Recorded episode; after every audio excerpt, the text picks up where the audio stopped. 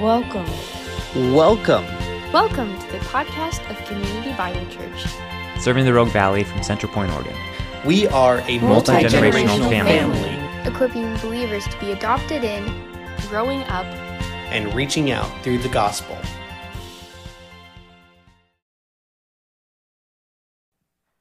Well, good morning. Uh, would you all take a moment and stand with me as we read Ephesians 6 10 to 20? Finally, be strong in the Lord and in his mighty power. Put on the full armor of God so that you can take your stand against the devil's schemes. For our struggle is not against flesh and blood, but against the rulers, against the authorities, against the powers of this dark world, and against the spiritual forces of evil in the heavenly realms. Therefore, put on the full armor of God, so when, when the day of evil comes, you may be able to stand your ground. And after you have done everything, to stand. Stand firm then, with the belt of truth buckled around your waist, with the breastplate of righteousness in place, and with your feet fitted with the readiness that comes from the gospel of peace. In addition to all this, take up the shield of faith, with which you can extinguish all the flaming arrows of the evil one. Take the helmet of salvation and the sword of the Spirit, which is the word of God. And pray in the Spirit on all occasions with all kinds of prayers and requests. With this in mind, be alert and always keep on praying for all the Lord's people. Pray also for me, that whenever I speak, words may be given to me, so that I will fear- fearlessly make known the mystery of the gospel, for which I am an ambassador in chains. Pray that I may declare it fearlessly as I should. Please be seated.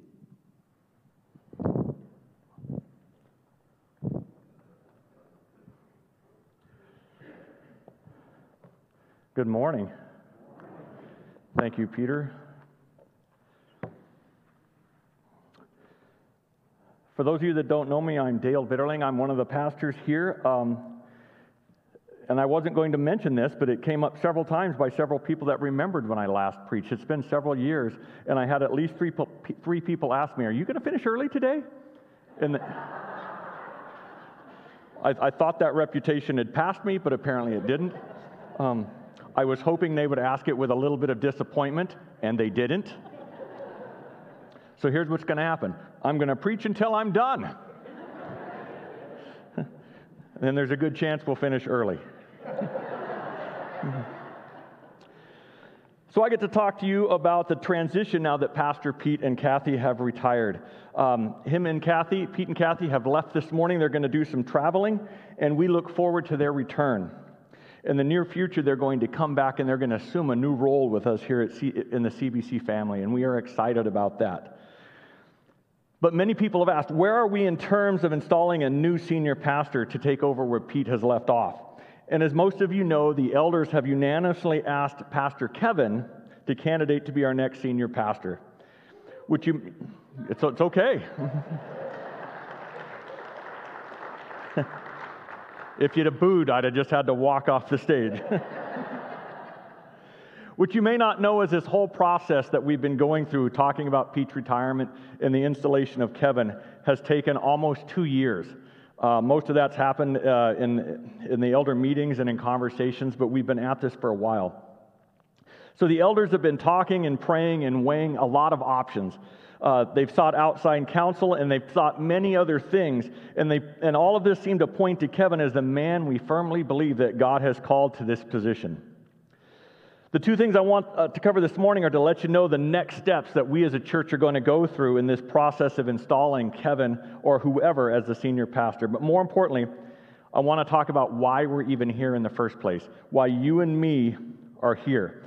So when we walk out of here this morning, I want us to be real clear on um, the importance of each and every one of us, each and every individual in this room, as part of the Community Bible Church family. And I'll use that word a lot this morning. And please, as we've used that word a ton over the years, don't let the word family fade into the background. It's important. For some of you this morning, the message um, is going to be encouraging. For others of you, prayerfully, it's going to be challenging, and for that I look forward to. So let's talk about the process of candidating Pastor Kevin. By the way, I could have used these slides. Facial hair. Okay. Okay. But I didn't. I used this slide because I, I don't want to be disrespectful. I care about Kevin a lot, and I want, to, I want you to see him in the best light. 10 bucks says the next time he's up, you get to see a picture of me with my mullet.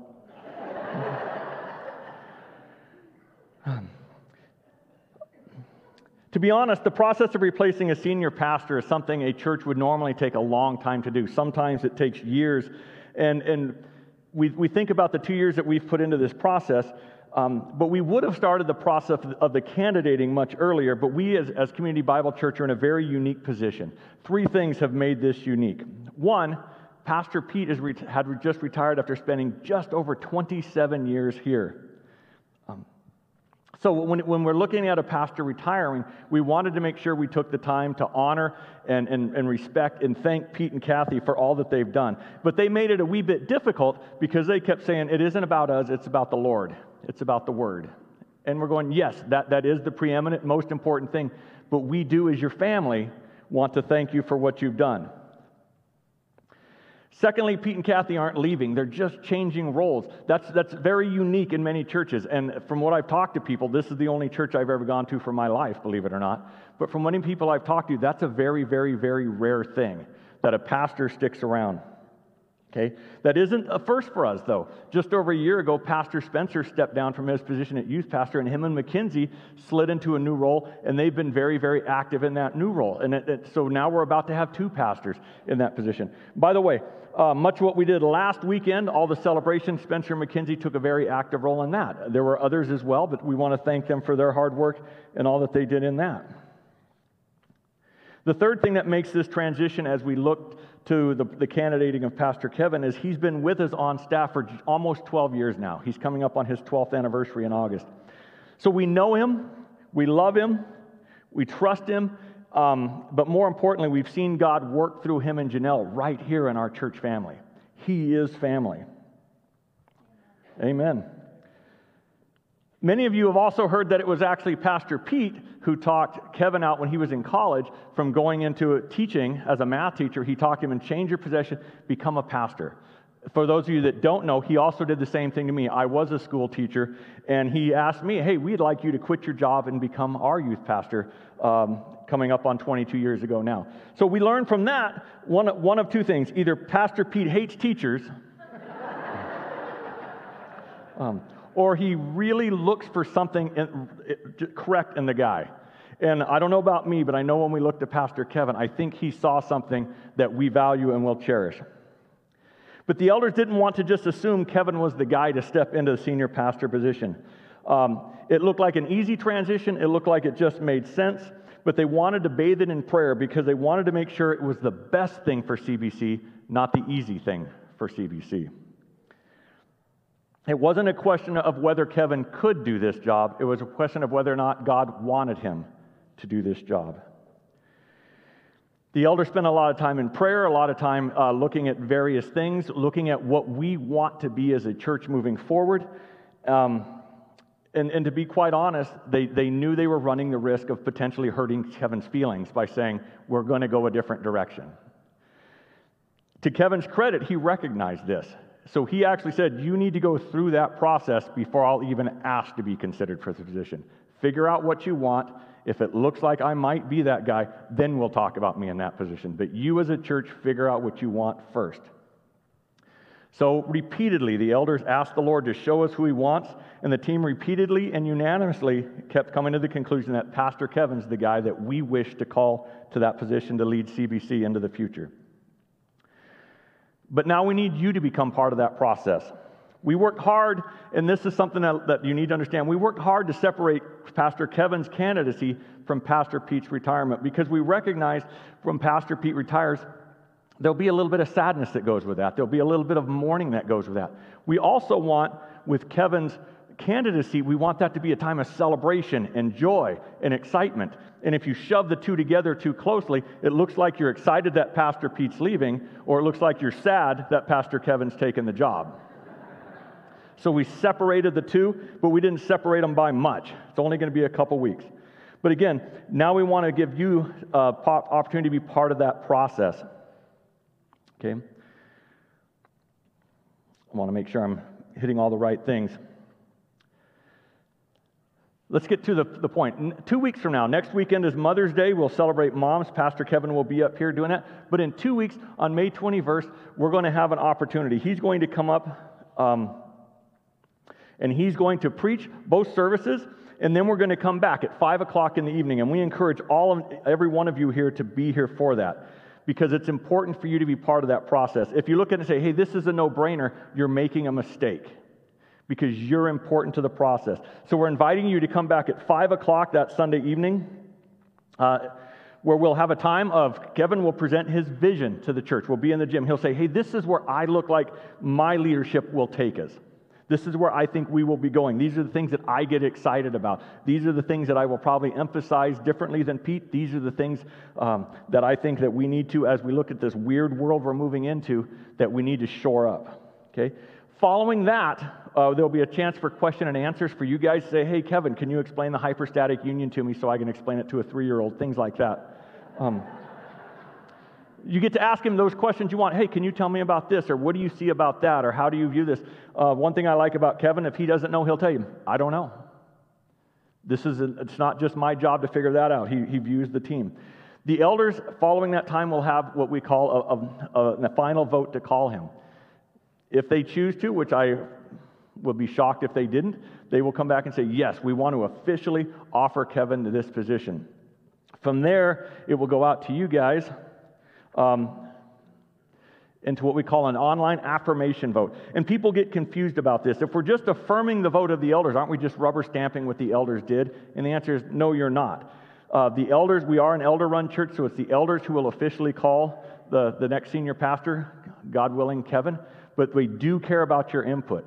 So we ask that you guys go and say, Yes, I agree with the decision of the elders, or No, I don't agree with the decision of the elders. That provides the elders information to look at and say, Okay, we can do something with that. Um,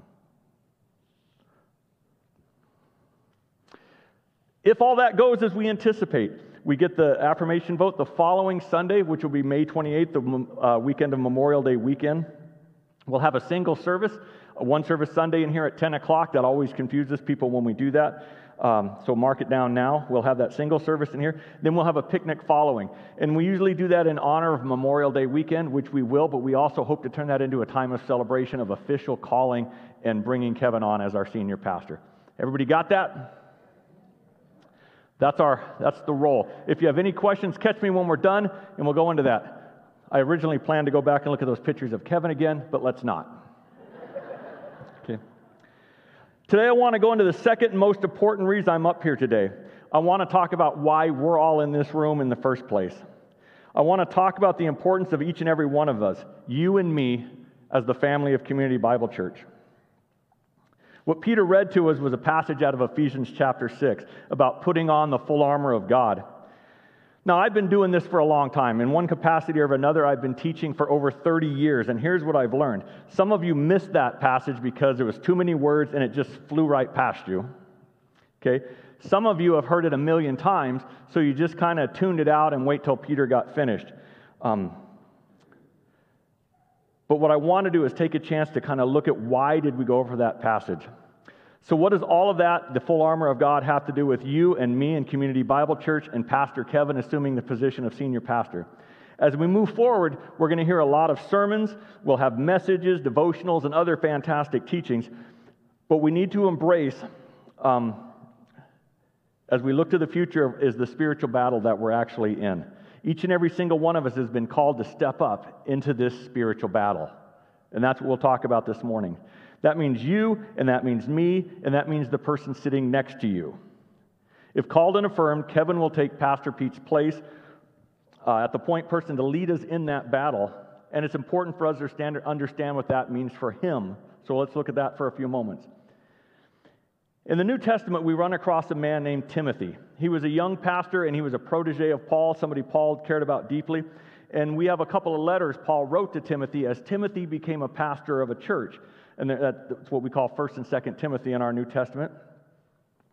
And he wrote to him about his pastorship and the things he needed to remember and the things he needed to do and the fights that he was going to have to struggle with. And Paul gives him some very strong charges, some very strong commands. And I think these have to apply to our senior pastor as well. So let me share some of those with you. In 2 Timothy chapter 4, he's given, uh, Timothy is given this charge, but I want to add Kevin's name to that. I want us to look at this in light of Kevin to see if this is the charge Kevin's been given. So it would say, Kevin, in the presence of God and of Christ Jesus, who will judge the living and the dead, and in view of his appearing in his kingdom, I give you this charge preach the word. Be prepared in season and out of season, correct, rebuke, and encourage with great patience and careful instruction. For the time will come when people will not, will not put up with sound doctrine.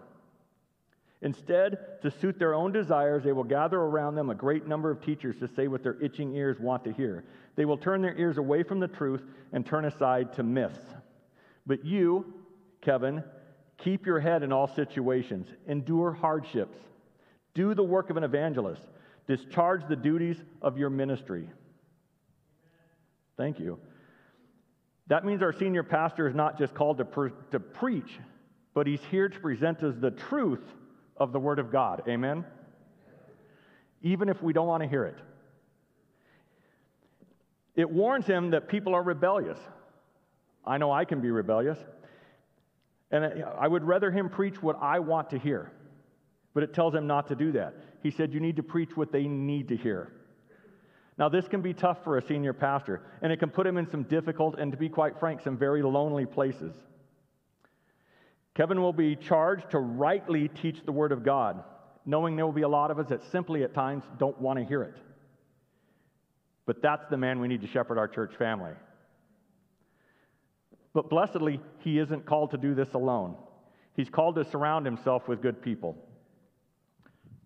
2 Timothy chapter 2 says this You then, my son, be strong in the grace that is in Christ Jesus. And the things you have heard me say in the presence of many witnesses, entrust to reliable people who will also be qualified to teach. At CBC, we have two teams of men. We have our elders and our deacons. These, te- these men are selected by you guys through a vote um, based on some very specific biblical traits. I won't go into those, but they're very defined roles. They're very defined character qualities that we look for in these men. And we ask you guys to very carefully pick these guys. They are not called to just govern and administrate the church's affairs, um, they are called to shepherd God's flock. That's us. We've selected a group of people, and Kevin will be partnered with them to shepherd us. But this calling isn't symbolic, and I want to be very clear on this. this. The Bible tells them that they will be held accountable by God for how they shepherd and lead this church. Hebrews chapter 13 tells us this. It tells the people of Community Bible, that's us, tells us this. Have confidence in your leaders and submit to their authority because they keep watch over you as those who must give account. Who do they give account to? They give account to God. Do this so that their work will be a joy, not a burden, for that would be of no benefit to you.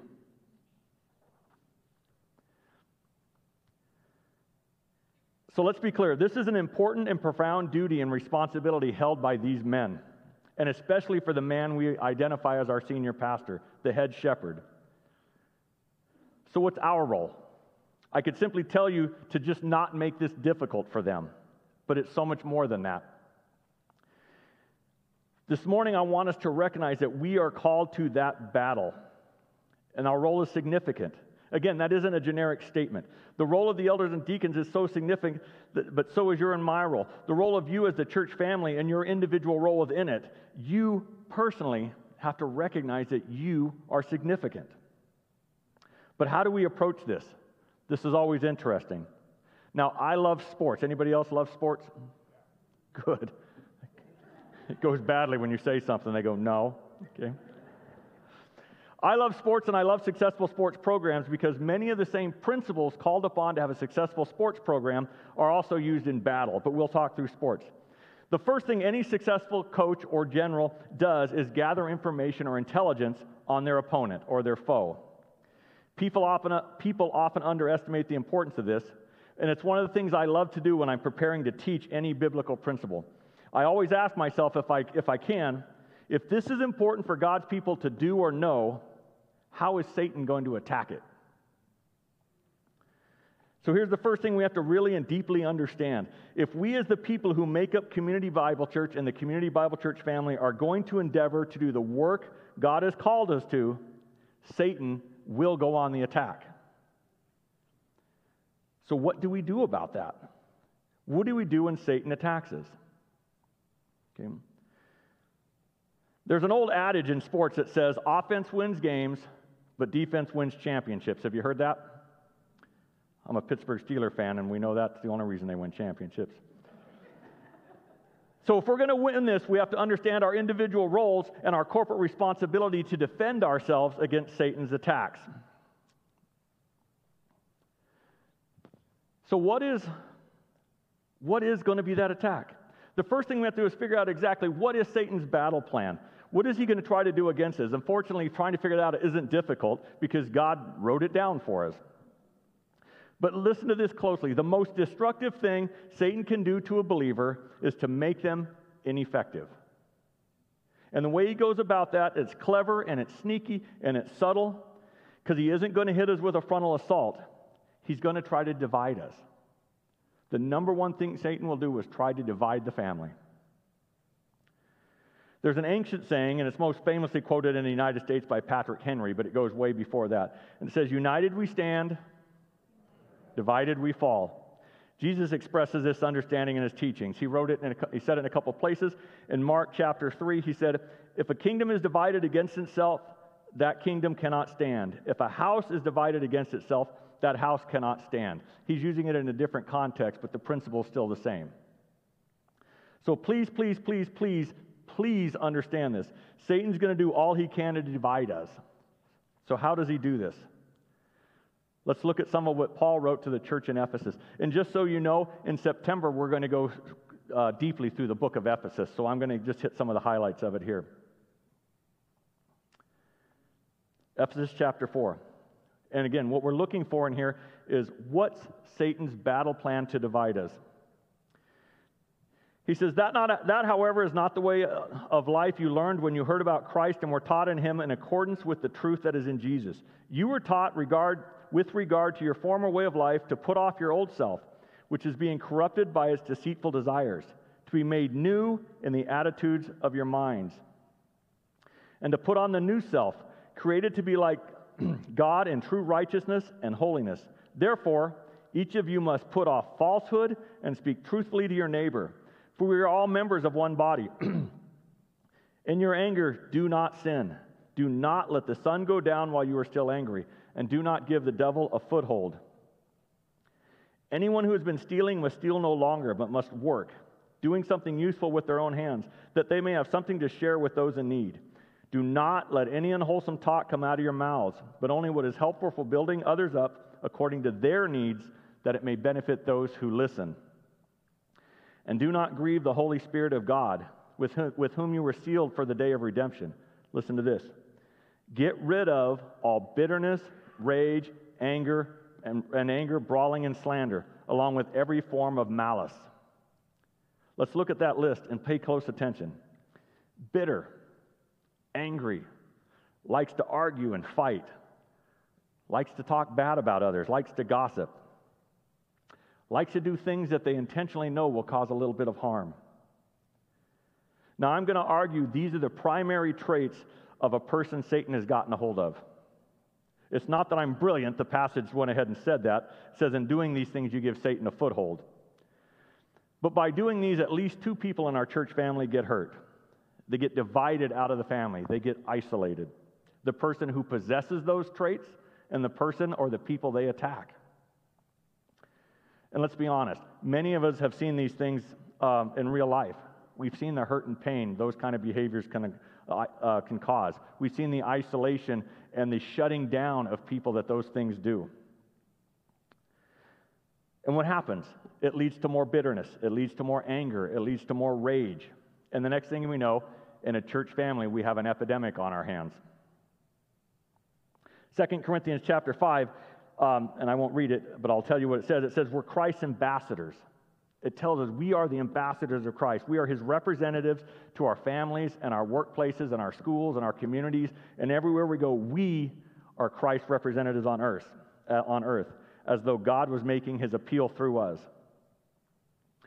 But how do we do that if we're full of venom, full of bitterness and rage and anger and use our mouths inappropriately? How do we do that if we're combative with each other? How can we expect others in our church family to stand up to Satan if we're the ones attacking him? Again, Satan's a master of his craft, and if we let these things creep in, sometimes we don't just feel like we're okay doing it, we actually feel justified and righteous doing it. But make no mistake, when we as God's people let these things worm their way into our lives, into our church family, we're not just making Satan's job easy for him, we're doing Satan's job for him. And again, think about it. How many, have been, how many of us have been sidelined when we felt we have been unfairly and unnecessarily attacked by somebody in our church family? We knew somebody was talking about us or somebody said something about it. And if I'm to be honest, I could tell you there are times where I'm just as guilty of that as well.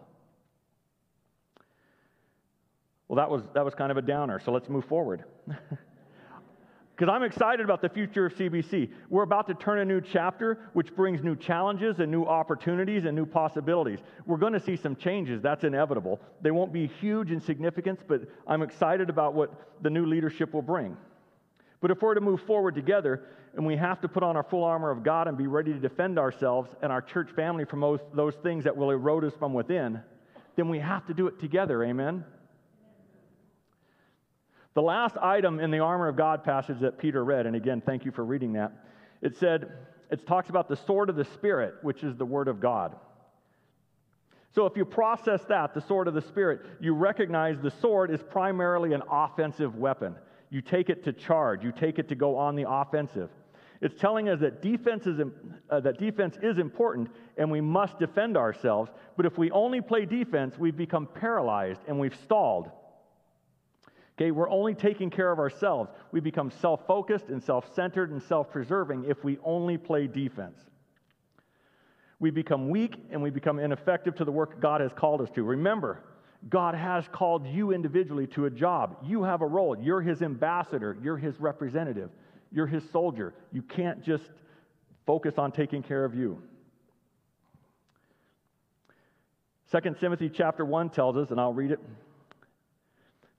tells us he saved us and called us to a holy life, not because of anything we have done, but because of his own purpose and grace. That grace was given to us before the beginning of time. So again, notice that his own purpose. You were saved for a purpose. And not just to see you get to heaven, which is the huge blessing does, but he has a job for you. He's called you to a purpose. So once we've shored up our defenses and made sure we're not doing Satan's job for him, we have to go on the offense. We have to get into the battle. God has prepared and called us to. So, what does that look like? Again, thankfully, God wrote it down for us. We looked at that Ephesians passage and it went through a whole bunch of things of don't do this, don't do this, don't do this, get rid of, get rid of, get rid of. And there's a very short passage at the very end telling us what we have to do. Let's look at that piece. Ephesians 34 32. It says, Be kind and compassionate to one another, forgiving each other just as Christ forgave you. And we could move quickly through that, but I don't want to. Because if that's what we're called to, to do, Satan will want to prevent that. Please note, we are not asked and encouraged to be compassionate, overlooking and forgiving people. We are commanded to. Why? And again, Eric, thank you for the job you did this morning with communion because exactly what we're talking about because Christ paid a price for us. He didn't just forgive you, He didn't just forgive me, He paid a price. And I'll be honest, there are times I really struggle to forgive people. And it amazes me what minor offenses I can struggle to forgive, especially in light of what Christ had to go through to pay for my forgiveness. It's almost embarrassing. Colossians chapter 3 states, Since then you have been raised with Christ Listen carefully. Set your heart on things above, where Christ is, seated at the right hand of God. Set your minds on things, not on earthly things. Now, this isn't going to happen by accident. Chapter 1 gives us a whole list of things to get rid of, to sins to jettison, but I want to focus on the offensive things this morning, to the do's instead of the don'ts. Chapter, um, excuse me, It goes on to state, therefore, as God's chosen people, holy and dearly loved, to clothe yourself with compassion, kindness, humility, gentleness, and patience. Bear with each other and forgive one another. If any of you has a grievance against someone, forgive as the Lord forgave you. And over all these virtues, put on love, which binds them all together in perfect unity.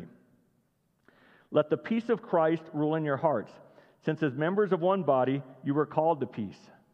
And be thankful. Let the message of Christ dwell among you richly as you teach and admonish one another with all wisdom through psalms and hymns and songs from the Spirit, singing to God with gratitude in your hearts. And whatever, and whatever you do, whether in word or deed, do it all in the name of the Lord Jesus, giving thanks to God the Father through him. Amen? Just shows me you're awake. Let me break that down. We, you and me, are intentionally called to be compassionate and kind and humble and gentle. We are to be patient and forgiving of all grievances, not most, not the easy ones, all of them. I love the way he words it. We are to put on love every day, like clothing. Like the clothing you pick out every morning, you intentionally say, This is what I need to do today. These are the clothes I'm going to wear. He says, You do the same thing with love. You intentionally put it on every morning. That means we have to figure out how do we make that happen? How do we be intentionally and purposely become loving every day? Not just in feeling, but in deeds. How do we live out our love for each other intentionally every day? We're to be peaceful and we're to be thankful. And if you take nothing else out of here today, take this. You'll be strong in your faith if you simply focus on being a peacemaker and of being thankful, a person of gratitude. Jesus himself said that, said that on the Sermon of the Mount Blessed are the peacemakers, for they will be called children of God. And he says all over the place to be thankful and grateful. I love this part. We're instructed to let the message of Christ dwell among us richly. We have to be a people of the Word. We have to not just possess a knowledge of what it says, but we have to understand what it's calling us to do. We have to let it live within us richly.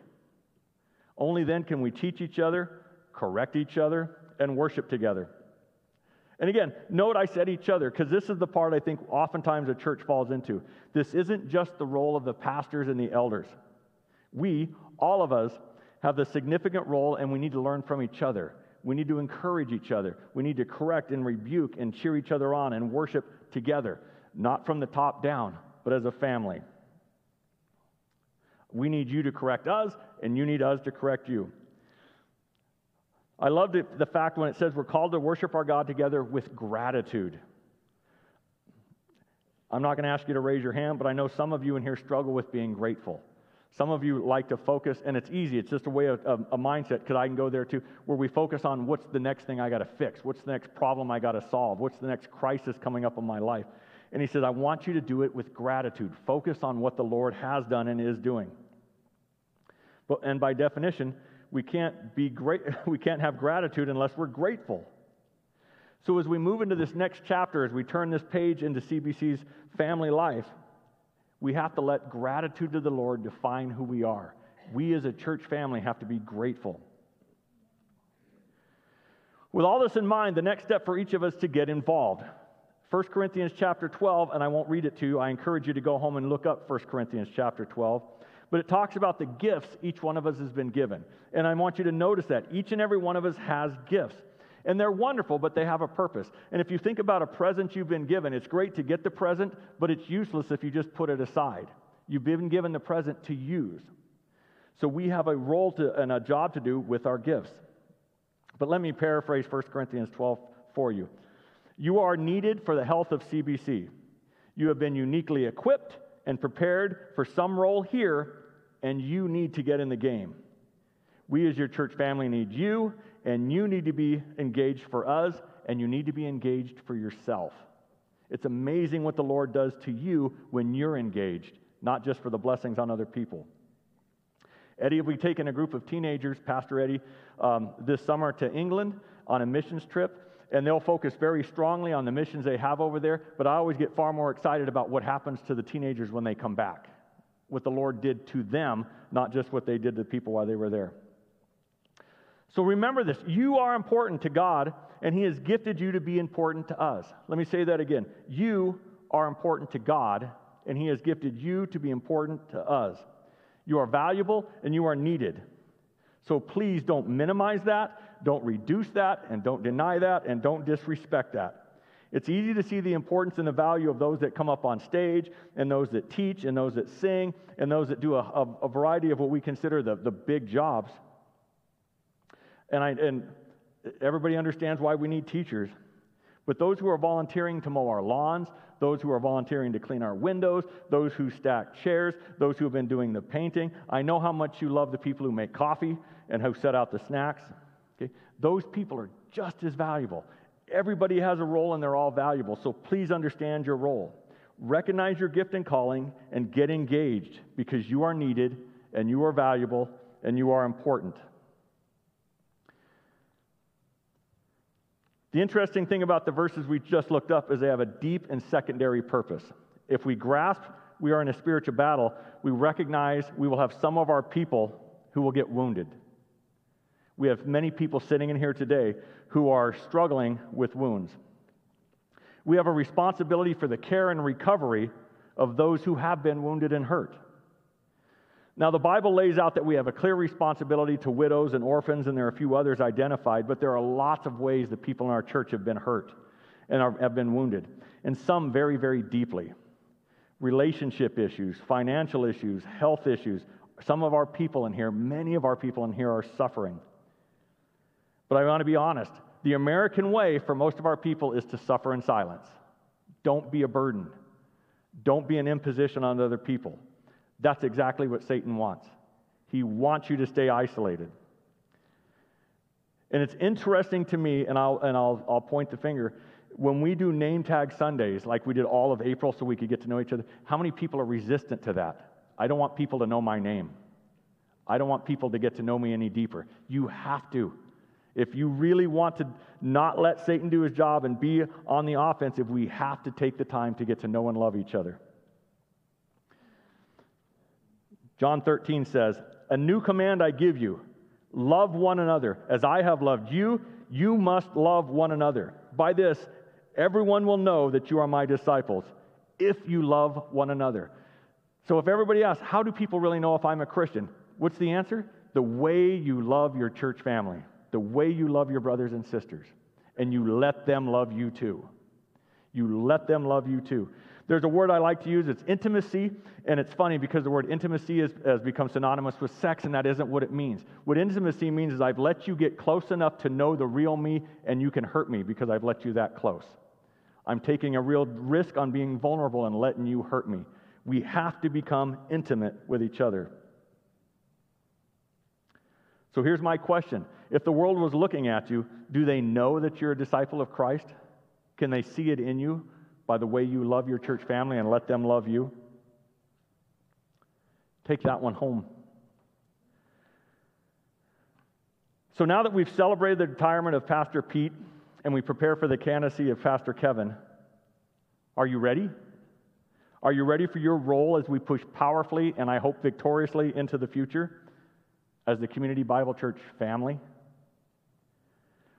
I'm going to finish with my favorite passage and I've read it up here before, and some of you are probably sick of hearing me say it, but it bears reading again because I think it speaks so powerfully to what we are. I'm going to read from Romans chapter 8. Listen carefully. What then shall we say in response to these things? If God is for us, who can be against us? He who did not spare his own son, but gave him up, gave him up for us all, how will he also not, excuse me, how, how will he also not also, along with him, gracefully give us all things? Who will bring any charge against those whom God has chosen? It is God who justifies. Who then is the one who condemns? No one. Christ Jesus, who died, more than that, who was raised to life, is at the right hand of God and is also interceding for us. Who shall separate us from the love of Christ? Shall trouble, or hardship, or persecution, or famine, or nakedness, or danger, or sword? As it is written, For your sake we face death all day long. We are considered as sheep to be slaughtered. No, in all these things we are more than conquerors through him who saved us. For I am convinced that neither death, nor life, nor angels, nor demons, neither the present, nor the future, nor any powers, neither height, nor depth, or anything else in all creation will be able to separate us from the love of God that is in Christ Jesus our Lord. Let's pray. Father God, we are so grateful for where we are. We are so grateful for this opportunity to move into the future. Father, we lift up Pastor Kevin and Janelle and the candidacy to you. We lift up uh, Pete and Kathy in their retirement. But Father, we pray for our church family. May we individually recognize our role moving forward, and may we serve you and honor and glorify you and with gratitude and with thanksgiving and with love. Father, we praise you this morning. And all God's people said, Amen. Thank you for listening to the podcast of Community Bible Church. Follow us on Facebook to keep up to date with all our latest content. Thank you.